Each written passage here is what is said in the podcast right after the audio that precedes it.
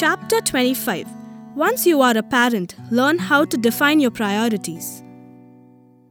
One of the most common challenges the parents face is the constant push and pull between work and home. I'm sure you will agree that your priorities were different before your children were born. What were your priorities then? Career, achievement, wealth? After the birth of your children, do you feel that you are not able to do justice to your work? Do you feel that you need to compromise on certain areas of achievement?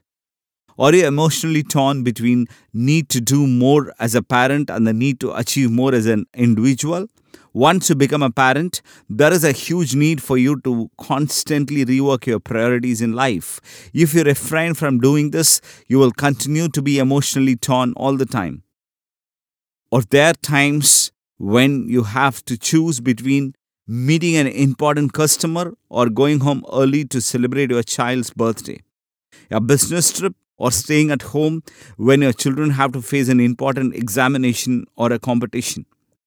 These are times when you need to make some tough decisions. You drop your business appointment, you don't feel entirely happy at home.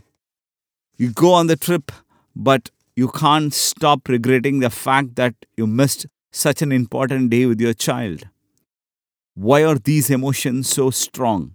That's because they are closely associated with what you value in your life.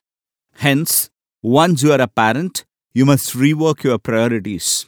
Recently, I came across a lady in the sales sector who was one of the top performers in her company. For years together, as we were doing a reorganization project for her firm, I met her personally a number of times and was interested to find out her strategies for achieving so much in life. I got to know that she was a single parent, a mother of two daughters. What drove her so hard to achieve so much in her career was her daughters. I want to give the best possible education to my daughters, which means that I have to perform my best. There are many times I need to compromise on the amount of time I can spend with them because of my demanding work schedule. But still, I am not unhappy with that. I am doing this only for them, and hence I never feel it difficult to make any decision between home and work. My priority is always work because, after all, I do it for the sake of my family. Another time, I met a gentleman who works for a bank, a father to a son and a daughter. I got to know that he skipped two or three promotions and also a golden opportunity to start off a new branch for the bank in a foreign country.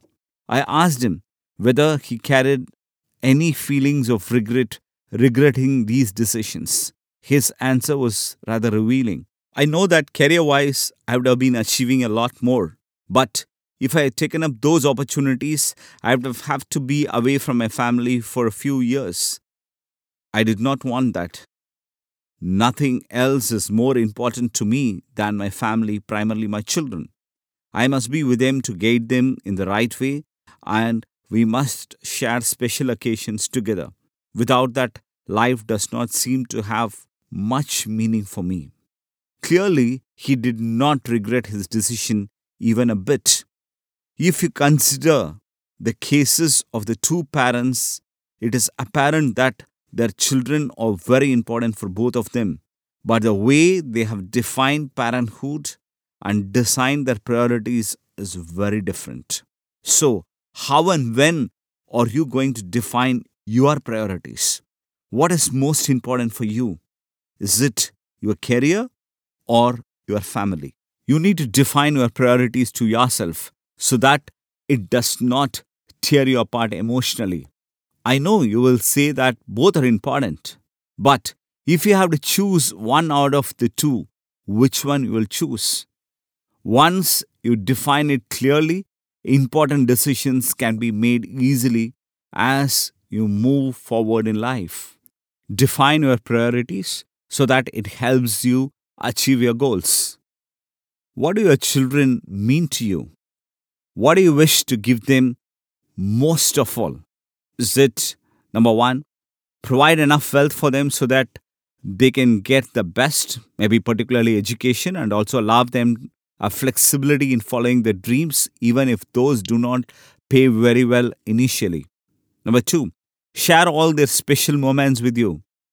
Three, be with them always and guide them every day. Four, irrespective of whether you are with them or not, you want them to take charge of their life and learn. Or any other definition? Secret number 25. Once you have become a parent, you will need to define your priorities clearly to yourself. It will help you make tough choices confidently, not tear you apart emotionally every single day.